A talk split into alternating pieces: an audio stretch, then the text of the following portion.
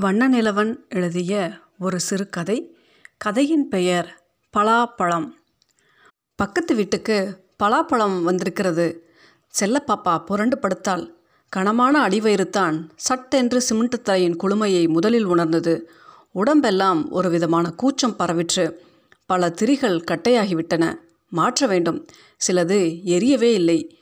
தீ சரியாக எரியாமல் அடுப்பில் எதை வைத்தாலும் இறக்குவதற்கு நேரமாகி விடுகிறது ஒரு சிறு விஷயம் திரிகளை மாற்றுவது என்பது. ஆனாலும் திரிகளை மாற்றவில்லை அவள். சிமெண்ட் தரையில் வெறுமனே ஒன்றையும் விரிக்காமல் படுத்துக்கொள்கிறது அவளுக்கு சின்ன வயசிலேயே பிரியமான காரியம். எவ்வளவு கஷ்டமாக இருந்தாலும் அந்த குளிர்ச்சி எல்லாவற்றையும் மாற்றி மனசை லேசாக்கிவிடும். ஆனால் இப்போது இந்த சின்ன சின்ன விஷயங்கள் எல்லாம் கூட வெகு தூரத்தில் சென்று மறைந்து கொண்டு விட்டன. அண்ணாந்து உயரை சுவரில் தொங்கிய மரஸ்டாண்டை வெறிக்க பார்த்தாள். அவளுடைய வீட்டிலிருந்து கொண்டு வந்திருந்த ஹார்லிக்ஸ் பாட்டில்களும் கிளாஸ்கோ டின்களும் புகையடைத்து போயிருந்தன. பல பாட்டில்களில் சாமான்களே இல்லை. இருந்த ஒன்று இரண்டு பாட்டில்களிலும் ரொம்பவே கீழே ஏதேதோ சாமான்கள் கிடந்தன. மனசுக்கு முட்டி கொண்டு வந்தது. பார்வையை திருப்பி புரண்டு படுத்தாள். அவளையொட்டி சீனிவாசன் படுத்து கிடந்தான். அவனுடைய பணியன் பின்புற வாரை பிடித்து சுருட்டி சுருட்டி விளையாடினாள். கழுத்து பகுதியிலும் ஓரங்களிலும் அழுக்கு சேர்ந்து போயிருந்தது. அவளுடைய கைகளில் பிசுபிசுத்தது. அடி வயிறு தரை உரச இன்னும் கொஞ்சம் அவனோடு முதுகோடு தன் வயிறும் மார்பும் ஒட்ட நகர்ந்து படுத்து கொண்டாள். அவனுடைய முரட்டு தலைமயிற்குள் விரல்களை விட்டு அலைந்தாள். கொஞ்ச நேரத்தில் அது பிடிக்காமல் அவனுடைய பிடரியின் அடியில் முளைத்திருந்த சின்ன சின்ன முடிகளை தொட்டு விளையாடினாள். அவனுடைய அடிக்கழுத்தில் கையை நுழைத்து கீச்சாங்காட்ட வேண்டும் என்று ஆசையாக இருந்தது. அப்படியே அவனுடைய இடுப்பின் மீது தலையை வைத்து படுத்துக்கொண்டாள் சீனிவாசன் விழித்து கொண்டான். என்னம்மா இந்த பக்கம் வாங்க சொல்லுதேன் ஏய் சீதா அங்கே என்னடி ஆச்சு? நான் வந்துட்டேன்னு நீயும் அடுப்பை அப்படியே போட்டுட்டு வந்துட்டியா?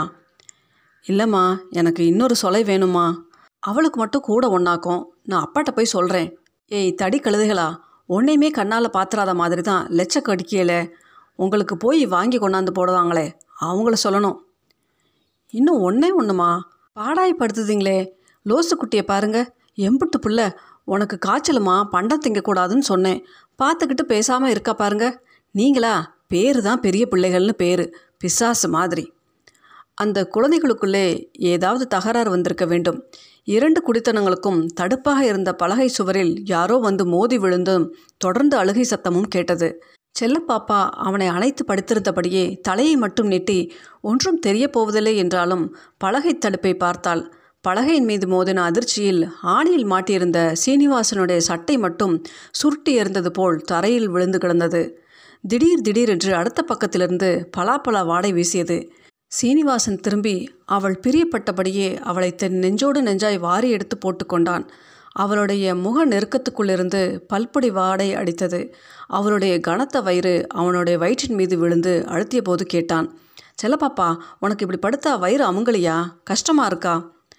செல்லப்பாப்பா பதில் சொல்லாமல் லேசாக சிரித்தாள்.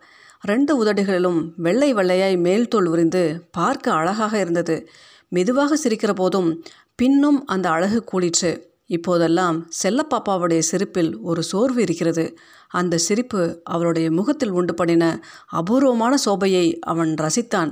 இன்னொரு தடவை அப்படி சிரிக்க மாட்டாளா என்று இருந்தது. ஏய் ஏய் மாடு எத்தனை தடவை சொல்லட்டும். கொட்டையெல்லாம் ஒரு இடத்துல துப்புங்கன்னு என் பிராணனை ஏன் இப்படி வாங்கணும்? எம்மா நான் பாருமா எல்லா கொட்டையும் சேர்த்து வச்சுருக்கேன். இந்த பிள்ளை சீதா குரங்கு தான் நெடுக துப்பி போட்டிருக்கான் ஆமாம் நீர் உம்மை துருத்தியை ஊதிக்கிட்டு கடையும். ஏட்டி உனக்கு என்ன அம்பிட்டு கொழுப்பா? ஏதோ ஒரு பாத்திரம் சரிந்து உருண்டு விட்டது. ஒரே கூச்சலும் அழுகையும் எல்லாவற்றுக்கும் மேலே பழவாடை மட்டும் தனியே வந்து கொண்டிருந்தது. எல்லாவற்றையும் செல்லப்பாப்பாவும் சீனிவாசனும் ஒருத்தர் முகத்தை ஒருத்தர் பார்த்தபடிக்கே கேட்டு கொண்டிருந்தார்கள். செல்லப்பாப்பா கேட்டால் உங்களுக்கு ஏன் இன்னும் சம்பளம் போடலை? சட்டென்று சீனிவாசனுடைய முகம் மாறிவிட்டது. அவனுடைய முகத்தை பார்த்த பிறகு தான் அப்படி கேட்டிருக்க வேண்டாமோ? என்ற யோசனையும் பனியன் மேலே ஏறி திரைந்து போய் தெரிந்த முடிகள் அடர்ந்த அவனுடைய தொப்புள் குழியை பார்த்து கொண்டிருந்தாள். அவனுடைய வெது வெதுப்பான உடம்பின் சூடு அவளுக்கு இதமாக இருந்தது. நாங்கள் எல்லோரும் சம்பளம் வாங்குறது இல்லைன்னு முடிவு பண்ணியிருக்கோம். பேச்சுவார்த்தை முடிஞ்சால் தான் முடிவு என்னன்னு தெரியும். அவள் ஒன்றும் பேசாமல் இருந்தாள். இரண்டு பேருமே மௌனமாக இருந்தது. அவர்களுக்கே பயமாக இருந்தது. ரெண்டு பேருமே எப்படியாவது ஏதாவது பேசிவிட வேண்டும் என்று ரொம்பவும் ஆசைப்பட்டார்கள். இப்போது பழவாடை ரொம்பவும் காரமாக ஒரு நெடி பரவுவது போல் அந்த சின்ன அறை முழுவதும் வீசியது. அவன் கேட்டான் இது என்னமோ வாடை அடிக்கே பழம்பழ வாடை மாதிரி. இல்லை அது பலாப்பழ வாடை என்று சட்டென்று சொன்னால் செல்ல பாப்பா. அவளுடைய வேகம் அவனுக்கு ஆச்சரியமாக இருந்தது. அவளையே பார்த்தான். இன்னமும் பலகைக்கு அந்த பக்கத்திலிருந்து அழுகையும் கூச்சலும் ஓயவில்லை. கொஞ்ச நேரத்தில் அந்த பழ வாடை கூட போய்விட்டது. ஆனால் அழுகை மட்டும் நிற்கவில்லை. பழம் நறுக்கி தந்த அம்மாவுக்காக அடுப்பை கவனித்து கொண்டிருந்த சீதா தான் அழுது கொண்டிருந்தது. அந்த அம்மாள் அந்த பையனை கண்டபடி திட்டிக் கொண்டிருந்தாள். வேகமாக வார்த்தைகள் வரும்போது குரல் முறிந்து போய் அழுது விடுவது போல் தொண்டையை அடைத்து கொண்டு வந்தது. அந்த குழந்தைகள் படுத்துகிற பாட்டை பொறுக்க முடியாத தவிப்பு அந்த குரல் நெடுகிலும் கேட்டது. சத்தமும் அழுகையும் கூட கூட பழ வாடையே காணவில்லை. செல்ல பாப்பா ரொம்ப கஷ்டமாக இருக்காமா இந்த காப்பி தண்ணியை மட்டும் போட்டு இறக்கி வை. கிளப்பில் போய் இட்லி ஏதாவது வாங்கிட்டு வரேன். நீ ஒன்றும் செய்ய வேண்டாம். ரொம்பவும் பிரியமாக பேசினான் அவன். துட்டு ஏது அதெல்லாம் இருக்குது நேற்று ஹரிகிருஷ்ணன்கிட்ட ஒரு ரூபா கேட்டேன். எந்த ஹரிகிருஷ்ணன்? அதாம்மா நமக்கு கல்யாணம் ஆன புதுசில் ஒரு நாள் சாயந்தரம் வந்து இந்த நடைவாசல் படியிலே இருந்து காப்பியெல்லாம் குடிச்சிட்டு பேசிட்டு போகலை. அவன்தான். ம் சம்பளம் போட்டுருவாங்க. உன்னை டாக்டர் அம்மா கிட்ட கூட்டிகிட்டு போகலாம்னு பார்க்கேன் முடிய மாட்டேங்கே. இன்னைக்கு சாயந்தரம் மேகநாதன் இருபது ரூபா தரேன்னு சொல்லியிருக்கான். உங்கள் கூட படித்தார் பாத்திரக்கடை வச்சுருக்காருன்னு சொல்லுவீங்களே அந்த ஆளா? ஆமாம் அவன்தான். என் மேலே கொஞ்சம் உறுத்து உள்ளவன். சாயந்தரம் போகணும். நேற்று பஜாரில் வச்சு பார்த்தேன். உன்னை ரொம்ப விசாரித்தான் உன்னை டாக்டர் அம்மாக்கிட்ட கூட்டிகிட்டு போகணும்னா பணம் கொஞ்சம் இருந்தால் கொடுன்னு கேட்டேன். கண்டிஷனாக சாயந்தரம் வான்னு சொல்லியிருக்கான். அவனை பார்த்து கொண்டே மேகநாதனை நினைத்து பார்த்தாள். அவனை அவளுக்கு நினைவில்லை. அவன் எப்படி இருப்பான் என்று மனசிற்குள் பார்த்து கொண்டாள். அவனை பார்க்க வேண்டும் போல இருந்தது. அவனை பார்த்து விட்டு வருகிற போதெல்லாம் அவளை ரொம்பவும் விசாரித்ததாக இவன் சொல்லியிருக்கிறான். அவனை பற்றி இவன் பிரஸ்தாபிக்கிற போதெல்லாம் அவனை பார்க்க ஆசைப்பட்டிருக்கிறாள். அவனை பற்றி ஒரு சித்திரம் கூட செல்லப்பாப்பா மனசில் இருக்கிறது. செல்லப்பாப்பா காஃபி தூளை போட்டுவிட்டு ஸ்டவ்வை அணைத்தாள். அதை நகர்த்தி வைத்துக்கொண்டே அவனிடம் சொன்னாள் அந்த ஸ்டவ் திரியெல்லாம் சிறுசாக போச்சுப்பா மாற்றணும் ஆகட்டும் சாயந்தரம் வாங்கிட்டு வரேன். சாயந்தரம் ரெடியாரு வந்ததும் டாக்டர் வீட்டுக்கு போவோம். இப்போ எதுக்கு? சம்பளம் வாங்கின பருவு போய்க்கிடலாம் வீட்டுக்கார ஆட்சிக்கு முதல்ல வாடகை கொடுத்துருவோம். அவனுக்கு கோபம் வந்து விட்டது. பதிலே பேசாமல் உம்மென்று மேலே அண்ணாந்து பார்த்து கொண்டு படுத்திருந்தான். என்ன கோவிச்சிட்டிங்களாக்கும் என்னப்பா சொல்லிவிட்டேன்? என்னத்த சொன்ன? ஈரமண்ணும் தெருப்புழுதியும்.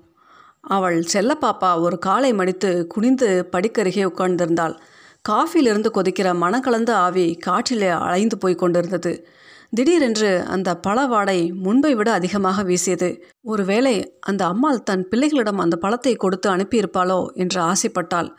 அவள் உட்கார்ந்திருந்த நிலை அவனுக்கு ரொம்பவும் இரக்கத்தை உண்டு பண்ணிற்று. சட்டென்று எழுந்து போய் அவளுக்கு எதிரே உட்கார்ந்து கொண்டு அவள் நாடியை பிடித்து முகத்தை தூக்கினான். கலங்கி போயிருந்த கண்களுடன் அவளை ஏக்கத்துடன் பார்த்தான். பின்ன என்னம்மா நான் ஒன்று சொன்னால் நீ ஒன்று சொல்லுத. மனுஷனுக்கு கோபம் வருமா வராதா? சொல்லு பாப்போம். நானும் தான் என்னத்தை பெருசாக சொல்லிட்டேன். யாரோ கதவை தட்டினார்கள். தொடர்ந்து யக்கா யக்கா என்கிற குரல் கேட்டது. செல்லப்பாப்பா பின்னால் இரண்டு கைகளையும் ஊன்றி மெதுவாக எழுந்திருக்க முயன்றாள். அவன் அவளுடைய தோலை தொட்டு உட்கார பண்ணினான். அவனே எழுந்து போனான். கேட்ட குரல் சீதாவுடைய குரலாக இருந்தது. ஞாபகமாக அந்த அக்கா கொடுத்து விட்டிருக்காங்களே என்று மனசிற்குள் சந்தோஷப்பட்டு கொண்டாள். அவன் கதவை திறந்தான். சீதா தான் நின்று கொண்டிருந்தது. அவனை பார்த்து பேசாமல் அவன் நின்றிருந்த இடைவெளியோடே இவளை பார்த்து அக்கா இன்னைக்கு சாயந்தரம் புட்டபர்த்தி அம்மன் கோயிலுக்கு போயிட்டு வரலாமான்னு அம்மா கேட்டுட்டு வர சொன்னான் என்றாள். செல்லப்பாப்பா ஒன்றும் சொல்லாமல் அவனை அண்ணாந்து பார்த்தாள். பார்த்துவிட்டு சொன்னாள் இன்னைக்கு எங்கம்மா வர? அக்கா வரலையாம்னு சொல்லு. சீதா போகும்போது அவளுடைய கடல் வாயில் மேல் உதட்டோரமாக பலாப்பழ நார் ஒட்டி கொண்டிருந்ததை செல்லப்பாப்பா பார்த்தாள். சாயந்தரம் சீனிவாசன் சொன்னபடி வரவில்லை. ரொம்ப நேரம் கழித்து தான் வந்தான். கதவை திறந்ததும் தலையை தொங்க போட்டுக்கொண்டே உள்ளே வந்து உட்கார்ந்தான்.